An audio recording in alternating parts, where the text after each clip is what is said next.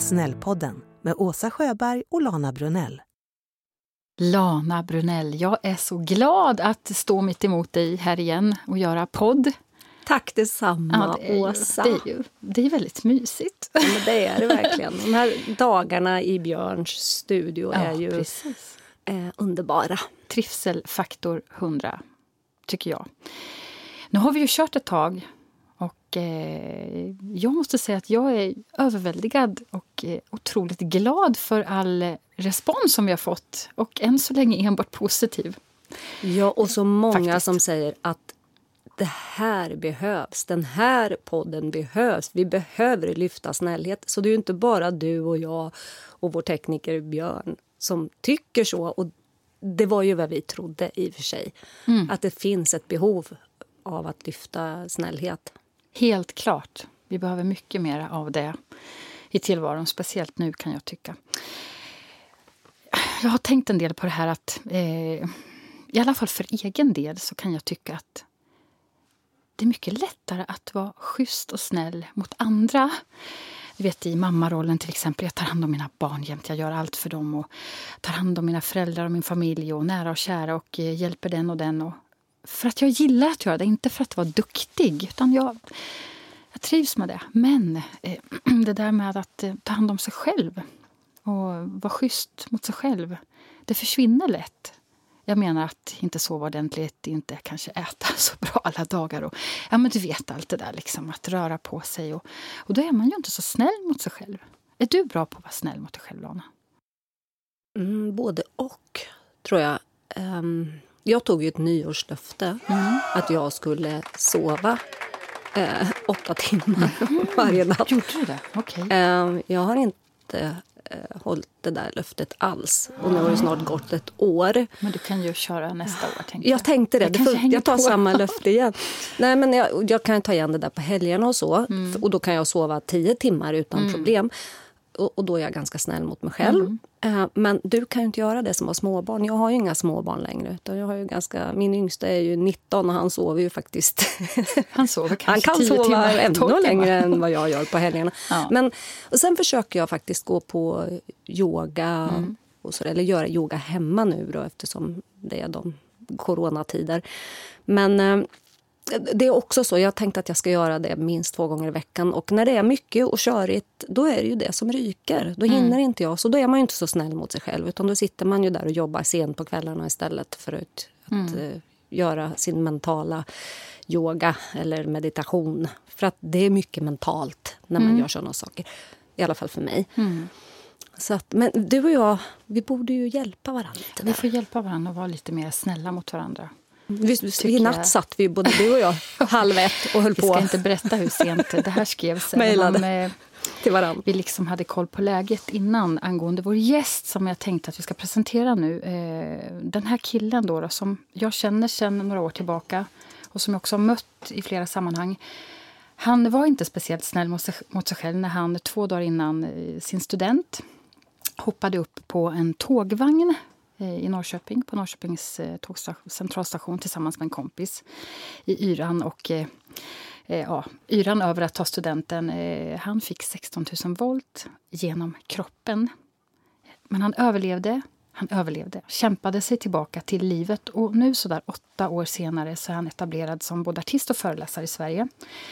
Men framför allt, så det, jag, det jag har blivit så tagen av eh, det är att han verkligen har lärt sig att älska sig själv som han ser ut idag. Och han brinner också för att hjälpa andra att, att göra samma sak. Det här är något han jobbar med varje dag i stort sett. Så jag säger, det blev en lång presentation, men jag tycker att han verkligen är värd det. Välkommen till Snällpodden Axel Skylström. Stort tack! Och du var kvar, så skönt. ja, precis. Det hade varit tråkigt annars. Ja. Så kul att du ville gästa vår podd. Ja, verkligen. Jättekul. Ja, jag satt här, kände jag nu, under, under era första minuter och kände att det var väldigt bekvämt att bara sitta och lyssna på era röster så jag kände att jag kanske inte ens behöver hoppa in här. Ah, ah, jo, det, det annars, behöver blir ingen, annars blir det inget avsnitt idag. Men vad skönt att du kände så, att du ville lyssna i alla fall. Åsa och jag är lite som ja, Piff och Puff. Definitivt. Det blir lite tjattrigt här kanske en, under lång tid om vi bara ska prata med varann. Men du har gulligt sagt, vi vill gärna ha dig med. Ja, Okej, okay, men då jag får vara någon slags inflikare sådär då. Nej, du är huvudpersonen. You're the headline. Ah, okay. Men du Axel, vi pratar ju ja. om snällhet. Um, mm. Vad är snällhet för dig? Det beror lite på vad, eller alltså i vilket sammanhang. Alltså, både som ni pratar om det här med att vara snäll mot sig själv och att vara snäll mot andra. Jag tror det finns ganska många olika definitioner av det skulle jag säga. Men eh, alltså jag ser väl snällhet mycket som, som ödmjukhet och, och att bara den här vardags... Vad ska man säga, den här vardags, vardagssnällheten. Mm. Att se människor och, och ja, att, att se människor, verkligen. Hur praktiserar du det då, alltså snällhet? Utöver att du kanske då faktiskt ser människor och tänker på att du ska se dem. Kan, mm. Praktiserar du på något annat sätt också? Nej, det vet jag. Jag tror bara att jag försöker vara, om man ser till, till snällhet mot människor så tror jag bara att jag försöker vara eh, jag försöker vara mitt bästa jag och tänka på att eh, jag tänker väldigt mycket på att, att små gester gör väldigt stor skillnad. Och då pratar jag bara om såna här små saker som att, eh, att man ger en liten vinkning när man går över övergångsstället för att en bil har stannat. En sån sak kan göra så extremt mycket för mottagaren. Fint, eh, Den typen av saker tänker jag ganska mycket på för att jag får väldigt mycket energi av att någon i kassan på ICA är trevlig eller dylikt. Har du alltid eh. varit sån, Axel? Eller är det något som har kommit Jag tror det, med åren? Eh, faktiskt. Jag, jag, jag får jättemycket energi av små saker som att eh, jag uppskattar verkligen om någon håller upp dörren för mig här nere i, i porten exempelvis. Jag, jag kan få så här, jag kan vara glad en timme av det bara för att ja, det var ett trevligt ögonblick. Så jag tror mycket på att både ge och ta sådana situationer i vardagen. Du, eh, jag, jag har ju mött dig så pass många gånger så jag, jag, jag vet eh, när man träffar dig så, så får man energi. Du är en, du är en, en glad och varm ja, person. Eh, och jag, jag vet ju vad som hände den där, den där kvällen, natten kanske, i Norrköping för drygt åtta år sedan när du hoppade upp på, mm. klättrade upp på mm. tågvagnen. Och fick alldeles för många tusen volt genom kroppen. Och det, är ju ett, liksom, det var ett mirakel att du överlevde verkligen. Va, vad mm, var det mm. som hände Axel? Kan du berätta för alla som inte vet din historia? Nej, precis.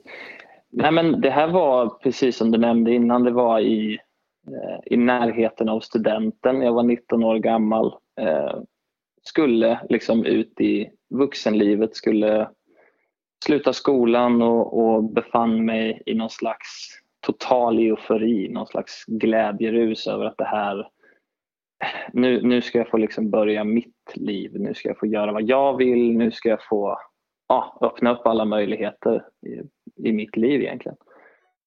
Eh, och sen så, alltså själva olyckstillfället, om man går till, tillbaka till det och går till botten med det så jag har ju egentligen inget minne av det här utan det är som att det är tio minuter innan och fem, tio minuter efter det här hände så är hela hjärnan bara svart på minnen. Sen minns jag saker och ting glasklart precis efteråt men det som händer i alla fall är att jag och en av mina kompisar eh, i någon slags bus eh, klättrar upp på ett stillastående pendeltåg på Norrköpings centralstation. Och, eh, elledningarna som går ovanför, precis som du säger, innehåller ju så pass stark ström att eh, ja, de är ju väldigt dödliga så att säga. Och jag kommer inte åt någon elledning utan det räcker att, att man kommer tillräckligt nära. Eh, och jag kommer tillräckligt nära och får då ström genom kroppen, eh, fattar eld, faller ner från det här eh, tågets mm. tak och, och vak vaknar sen typ tio minuter senare ur mm. medvetslöshet. Så att säga. Mm. Och det här är åtta år sedan? Det här är åtta år sedan, 2012. Ja, precis. Får jag fråga vad som hände med din kompis? men han klarade sig bra för att eh, elledningen eh, det, det, slog ju liksom som en ljusbåge eller man kan kalla det för blixt ner i mig från den här elledningen. Då. Eh, så den slog inte ner i honom men han, han svedde sig lite grann på, på armarna för att han, det blev som en, man kan väl kalla det som en explosion. Alltså jag, jag var någon slags explosion. Mm. Eh, vilket gjorde att han fick några skador av att vara nära den explosionen. Så han hamnade ju på, på brännskadeavdelningen också men skrevs ut snabbt och har inga synliga ärr sådär idag.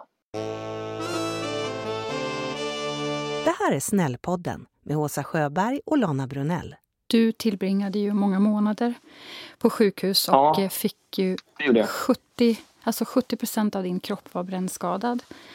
Eh, mm. Och du opererades många gånger. Eh, hur, mm. hur, var, hur var den här tiden för dig? Eh, jag skulle säga att det fanns ganska många skikt och ganska många stadier om man ska beskriva sjukhustiden. För att först så, först så var man ju väldigt, vad ska man säga, omedveten. Först var det väldigt mycket livsuppehållande arbete och då, då är det väl mest frustration över att man, man vet någonstans vad man är i för situation men kroppen fungerar inte och man kan inte göra så mycket åt det.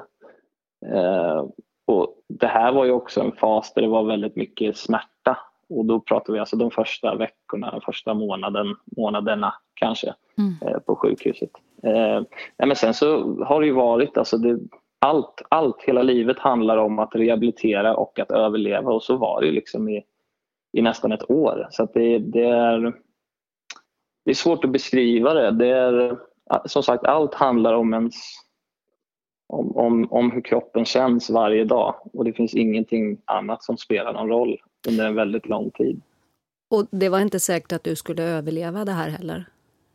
Nej, det tog väl ett par månader innan det blev eh, glasklart att, att jag kommer liksom lämna sjukhuset med livet i behåll. Så att det fanns ju en eh, fruktan ganska länge för det här också, eller en ja, rädsla kan man väl säga för att, för att inte leva längre. När du tittade i spegeln första gången efter olyckan, ja. vad tänkte du då?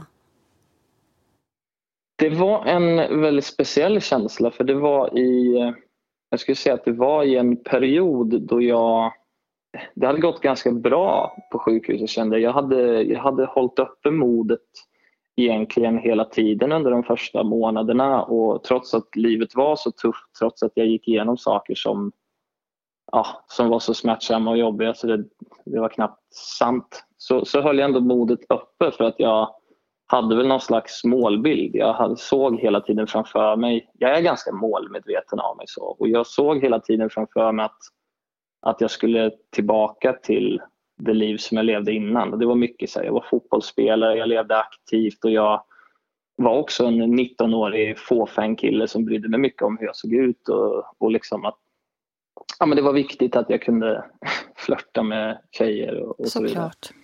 Eh, så att det blev ett ganska hårt slag i magen för att det är ganska svårt att förbereda sig på en sån sak även om jag visste liksom, att jag var brännskadad och hade vetat det i månader så hade det alltid varit förband och man vet liksom inte hur det ser ut förrän man ser det. Jag hade bara sett förband hela tiden och bandage.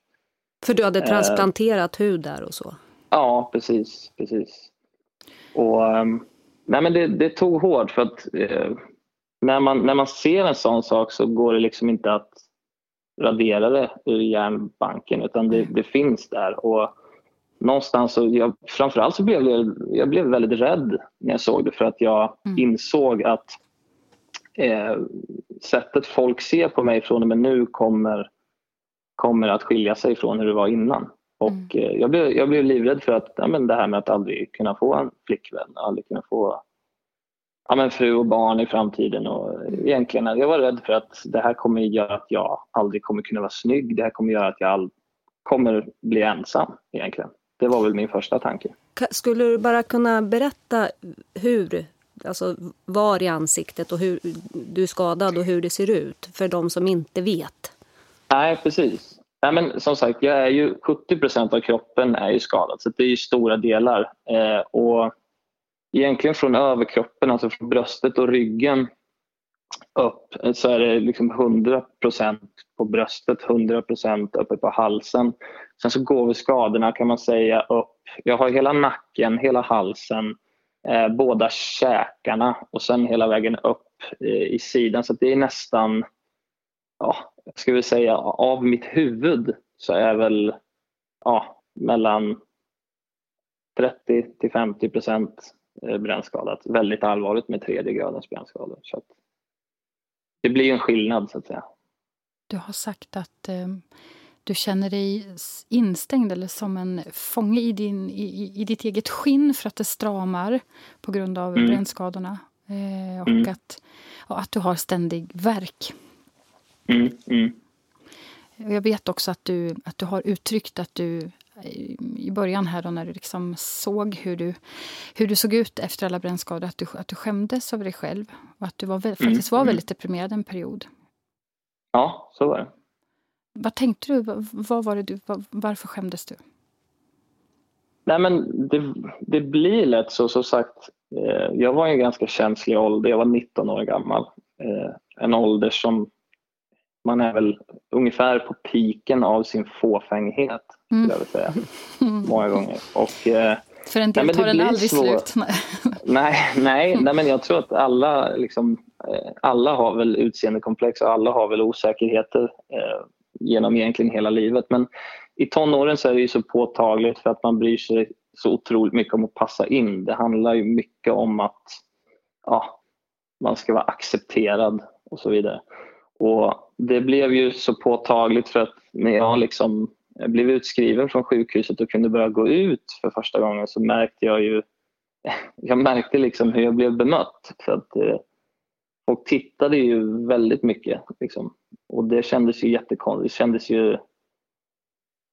Ja, men jag, jag förstod det inte riktigt först. För att när jag gick ut så det var verkligen alla tittade på mig. Jag förstod mm.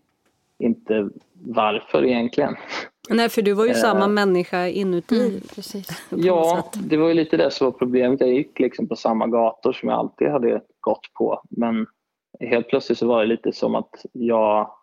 Ja, men det, var, det var någon slags avstånd till alla människor runt om och de tittade och de höll sig lite undan och sådär. Så. Mm. vad, kände, eh, vad kände du då? Blev du, blev du ledsen eller förbannad? Ja, men man blir det. Det, mm. det blir man för att eh, då blir det också ganska påtagligt den här rädslan som jag fick första gången jag såg mig själv att det kommer att bli en väldig utmaning att dels kunna känna sig snygg någonsin igen men också att kunna få en flickvän när jag känner att i princip alla jag träffar tar avstånd. Liksom. Så din självkänsla åkte i botten där kan man ju förstå? Det är eh, väl en korrekt definition av det, det gjorde det verkligen. Snällpodden. Och hur har du jobbat med den sen? För jag har förstått att du verkligen har jobbat med dig själv. Och i, det har jag verkligen gjort. Idag har en annan bild av dig själv. Men mm. hur, hur gick du tillväga? Jag skulle säga att jag tog det väl stegvis. Någonstans så när man hamnar i den där situationen så har man väl man har ett val att göra. Antingen så, så gömmer man sig för evigt och ger upp eller så biter man ihop och liksom gör, gör det man är som mest rädd för och försöker verkligen att lösa den här situationen på något sätt. Och det, det, är klart att det var, det var väldigt tufft och det tog väldigt lång tid innan jag kunde börja tycka om mig själv. Och jag samlade på mig en rad erfarenheter, jag träffade en rad olika människor som hjälpte mig med det här. Men i grund och botten så handlade det mycket om att jag var tvungen att utmana mig själv. Eh, jag skämdes mycket för mig själv men jag tvingade, liksom, jag tvingade mig ut ändå eh, trots att det var sjukt jobbigt. Och när man gör såna här saker som är så jobbiga så helt plötsligt så ja, men det avdramatiseras. Det blev enklare och enklare att gå ut. Det blev som att jag tränade på att synas egentligen. Mm. Eh, nej men sen, och, och, genom en rad händelser så, så kommer vi fram till att, att ja men det här med snygghet och det här med attraktivitet egentligen, att det, det sitter i självkänslan, det sitter inte i hur andra människor ser på mig utan det handlar egentligen om, om hur jag ser på mig själv. Och, alltså, jag, jag, eh, jag ryser. jag, jag, jag ryser nu för att det, Ja, eh, liksom, hur, hur, hur många av oss jobbar inte en hel livstid med det här? Det spelar ingen roll vad vi gör, mm. så är vi ändå aldrig nöjda, för det sitter ju på insidan. Du har gjort mm. ett arbete liksom, inuti, du har jobbat med dina tankar och med, mm. med det mentala liksom, och eh, också aktiva handlingar och tagit det vidare. Och du är ju mm. skitsnygg! Du har ju sån utstrålning och pondus. Du har en jättevacker flickvän som, som älskar mm. dig. Och du har ju liksom fått allt det där du var orolig för att du inte skulle få.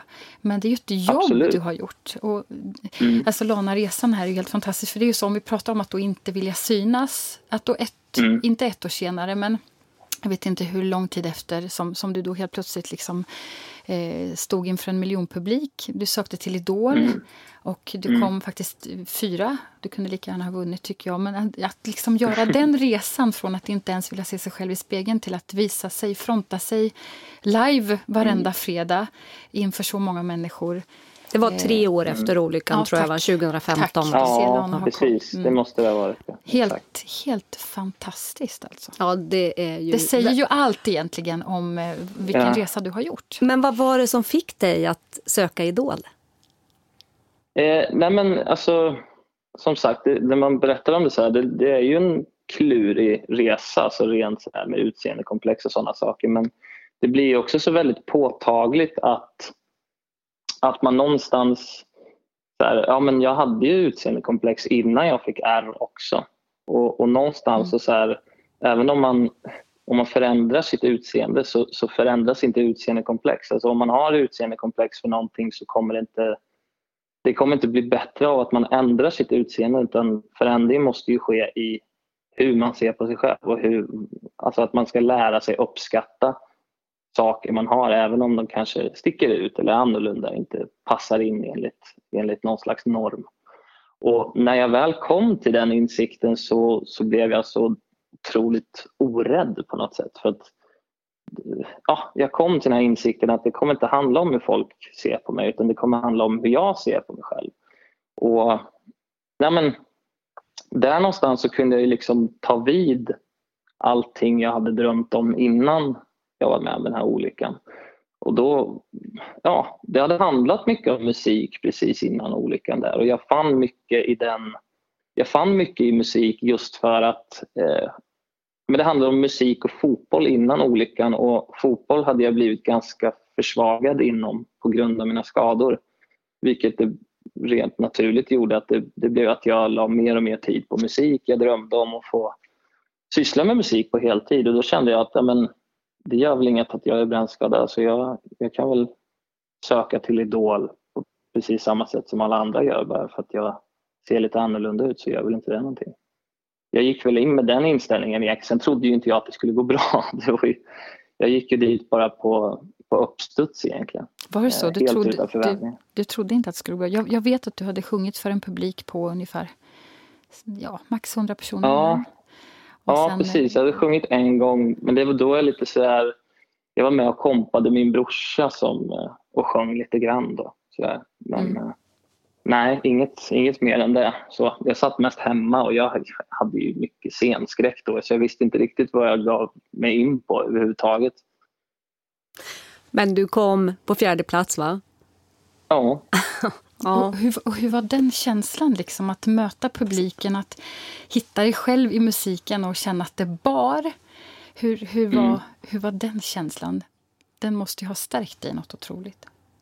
Det gjorde den absolut. Det var som sagt det var så konstigt för att eh, alltså under den resan så, så gick man bara längre och längre och eh, jag trodde ju hela tiden att det, snart kommer det här ta slut. Liksom. Det, det, måste ta slut någon gång och så var jag i princip med hela vägen. Men det var framförallt så lär man sig väldigt mycket av, det var lite på samma sätt som det var att börja gå ut som brännskadad. Att man blir, väl, man blir liksom islängd på den djupaste delen av bassängen för att lära sig simma. Så var det när jag fick lära mig att acceptera mig själv i mitt utseende och så var det också i min musikaliska karriär på något sätt. Att ha noll erfarenhet och sen ställa sig framför hela Sverige.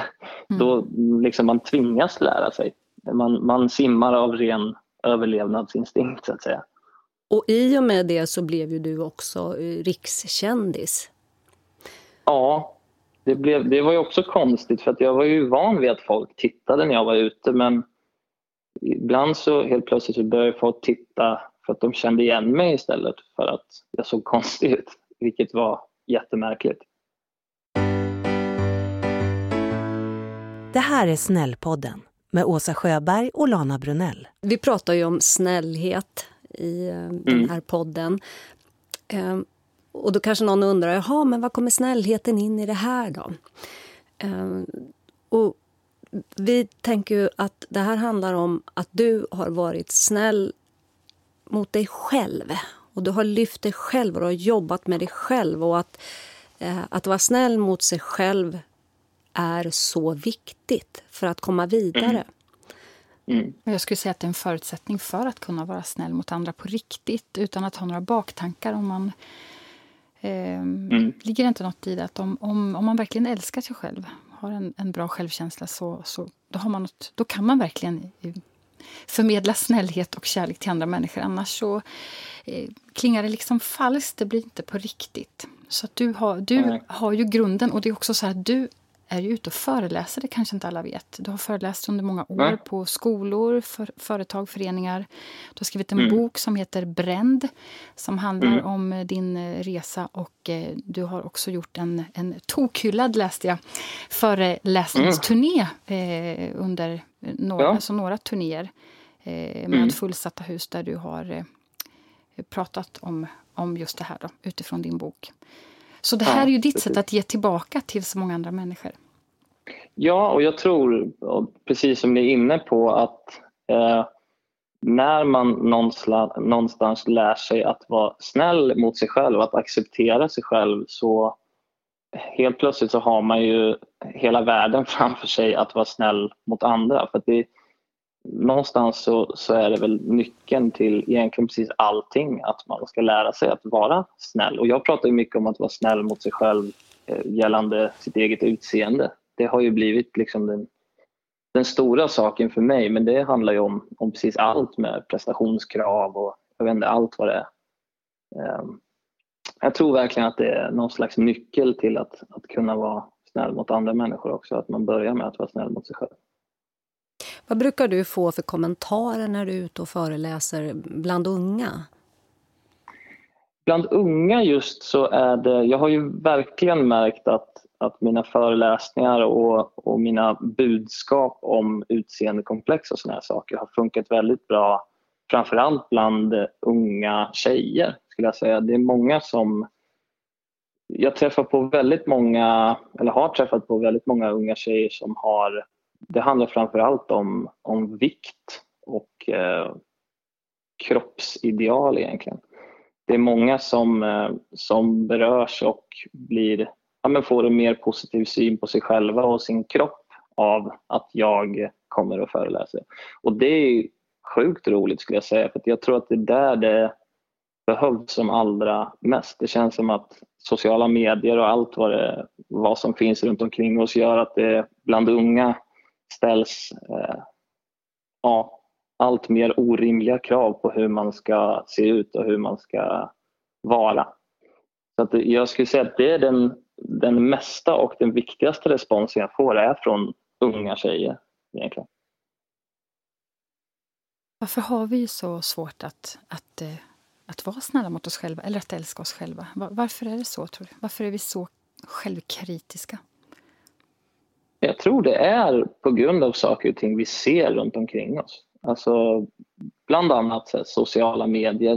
Eh, alla bilder som läggs ut blir mer och mer retuscherade. Det ska vara, allt ska vara mer och mer perfekt och det är mer och mer vanligt med eh, att, ja, att göra väldigt många skönhetsoperationer. Allting sånt tror jag gör att man, det blir att man sätter, man sätter en press på sig själv. Att man eh, man måste passa in, man måste liksom följa, följa trenden och följa idealet. Och det, det är klart att det blir allt svårare när, ja, inom situationstecken, nivån eh, blir högre, eller vad man ska säga. Jag funderar på det här med sociala medier som du nämner här, hur man ska se ut och sådär. Ibland mm. är ju också människor väldigt snabba med att skicka iväg taskiga kommentarer mm. som, som, inte alls är snälla någonstans. Har du mötts av det? Jo, men det har jag absolut. Eh, och det har varit mycket i jag skulle säga som allra mest i de här tävlingssammanhangen, alltså musikaliska tävlingssammanhangen, när jag har varit med i Idol och Melodifestivalen och sådär. Eh, det, det, är ju väldigt enkelt att, att vara elak mot någon när man inte behöver se personen i fråga i ögonen. Så det där tror jag också har med precis det här med att sociala medier växer så det blir också enklare att vara elak mot andra, vilket är sjukt tråkigt. Men i mitt fall när folk har varit elaka mot mig så har jag någonstans kunnat se mellan raderna att det är på grund av att de hejar på någon annan i den aktuella tävlingen och då någonstans när man är någon annans fan så, och, och, det är så här enkelt som sagt att, att slippa se någon i ögonen när man förolämpar den så, så har jag någonstans sett att det är eh, ja, de har gjort det för att de vill att jag ska prestera sämre och eh, när jag får förolämpningar alltså det, i det, det syftet. Så... Det är ju ändå inte ja, legitimt men, men jag... liksom att, att göra så. Men jag, jag, Nej, jag tänker ändå... Men tyvärr så... Ja, alla, alla, alla som, det är ju lätt att gömma sig bakom bakom en skärm liksom, när man inte syns och skriva mm. allt möjligt. Men eh, det här tycker jag, det bottnar ju ändå i självförakt. Liksom. En människa som mår bra och älskar sig själv har inget behov av att trycka ner andra. Nej. Inte i något sammanhang. Vad, vad, skulle du vilja säga till, till eh, alla med självförakt? Ja, För du är en sån precis. förebild, Axel. Du är verkligen en förebild. Ja, vad kul. Tack.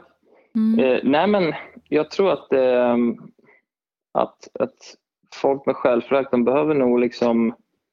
Jag tror att sånt, sånt där handlar mycket om, om just avundsjuka. Att, eh, ja, att, att de jämför sig med andra och, och känner sig små. Så att de vill på något sätt, de, de är missunnsamma eh, skulle jag säga.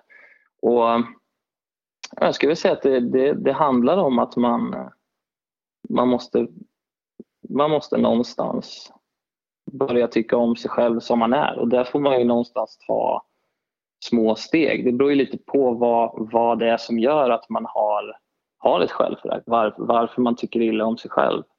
Eh, och roten där, det är väl där någonstans man ska börja. Eh, jag, för mig som sagt har det handlat mycket om utseende. Så, men det, det som sagt roten av ett självförakt, det är väl där någonstans man måste börja och fundera på varför, varför har jag det så här? Fundera på en sak till här. Du pratar om eh, att, att älska sig själv och vara snäll mot sig själv. Och alla är inte det och man får jobba med det här.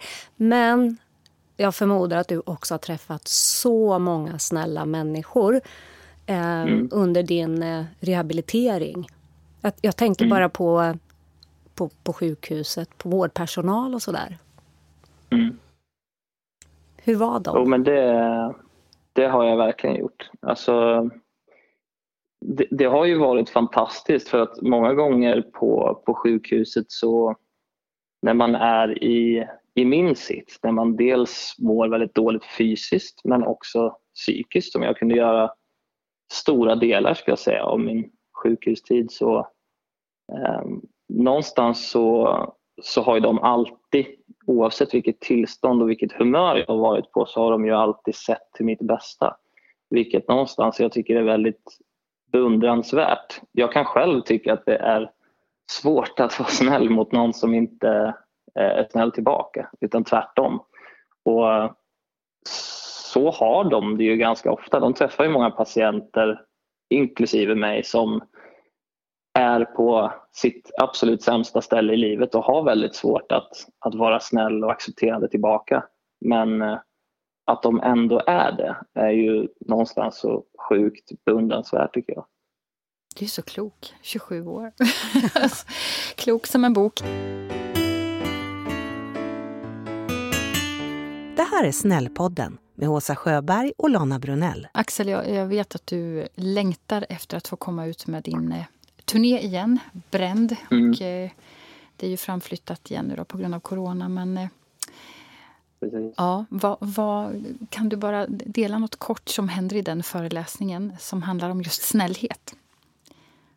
Oj. Eh, som handlar om ja, men det, det handlar ju mycket om egentligen det här vi har har pratat om. Jag, det är mycket coachning i just självkänsla och självförtroende. Att, att man någonstans ska börja tycka om sig själv och tro på sig själv. Eh, det blir hela syftet. Sen gör jag det genom, eh, genom att både prata, visa filmer och spela musik som jag tycker är inspirerande, som jag tycker lyfter. Eh, och allt utgår väl egentligen från, från mina erfarenheter så det handlar mycket om just, framförallt så handlar det om att man ska försöka lära sig att vara snäll mot sig själv. Jag tycker att det är, precis som jag sa tidigare, det känns som att det är grunden i att kunna vara snäll mot andra ligger någonstans i att man måste kunna vara snäll mot sig själv till en början. Du gör ett superviktigt jobb, mm, tycker vi här. Tack ska ni ha. Tack. Uh, det är beundransvärt, verkligen. Du, vi, Roligt att höra. Vi brukar uh, fråga våra gäster uh, vem de skulle vilja höra i Snällpodden. Har du något tips på någon som du känner att den här människan är väldigt, väldigt snäll? Den borde vi lyfta. Oj, oj, oj, oj, oj. Eh, nu står det ganska still här. Eh, ja, det finns många snälla människor. Jag tänker, ju, tänker mycket på dig, Åsa, som jag har träffat i sammanhang. Men du är ju tyvärr redan med. Så det, du det går inte med. riktigt att du blir gäst då. Nej, Åsa är eh, världens snällaste, jag håller med. Hon är ju det faktiskt. Förutom er två då. I Och alla Björn. sammanhang. ja, det är gulligt. Ni kanske ska ha Björn då, som gäst? Ja, men han har fått prata. Och så får jag vara tekniker. ja, det, ja, men vi tar det han gör tummen upp. Det är någon slags rotationssystem ja. men, när vi volleyboll. Men har du någon, jag tänker någon samarbetspartner eller någon musiker eller någon inom vården oh. eller någon eh, kompis som har betytt ja, extra mycket? Ganska, det är i och för sig en ganska bra, absolut inom vården, det tror jag att det finns många men eh, jag har skrivit ganska mycket, när jag skriver min bok så har jag eh, skrivit om en, en sjuksköterska, eller en sårsköterska som jag hade som hette Anita.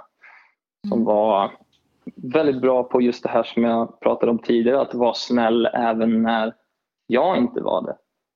Eh, av förklarliga skäl kanske att jag inte var snäll. Men, men, eh, nej, men hon alltid så här, alltid gott humör och alltid som sagt ser alltid alla och, och bryr sig jättemycket om hur, liksom, alltså att hon, att hon mottas på ett, på ett varmt sätt. Eh, sen har jag inte så mycket erfarenhet av hur hon är privat men hon är ju verkligen expert på att vara på det sättet mot patienter när hon jobbar. Vi ska se om vi får tag på Anita då. Det låter som en perfekt ja. gäst här. Det är en fin person, verkligen. Vi försöker med det. Underbart. Alltså Axel, vi, vi ja. vet inte hur vi ska sluta men vi säger tack, tack, tack och eh, lycka till framöver nu då med låtskrivande Nya eh, låten ja, som har nya kommit. låten som har kommit precis, ja. ja. Vad heter mm. den? Den heter Vem vet? Vem vet? Vem vet? Den kan I, men inte Vem vet? Inte det. Nej. Sektal. Man skulle kunna tro det, men det är inte en cover. Kan du sjunga bara lite på den? Kan vi få ett litet smakprov? Eh, jag har glömt. Ja, ja, precis. Vem vet, vem vet, vem vet.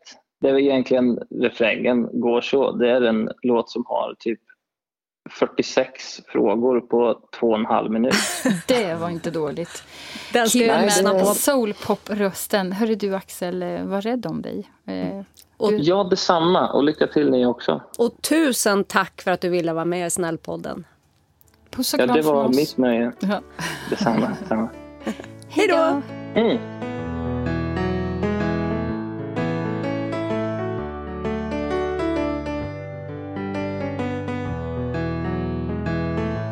Du har lyssnat på Snällpodden med Åsa Sjöberg och Lana Brunell.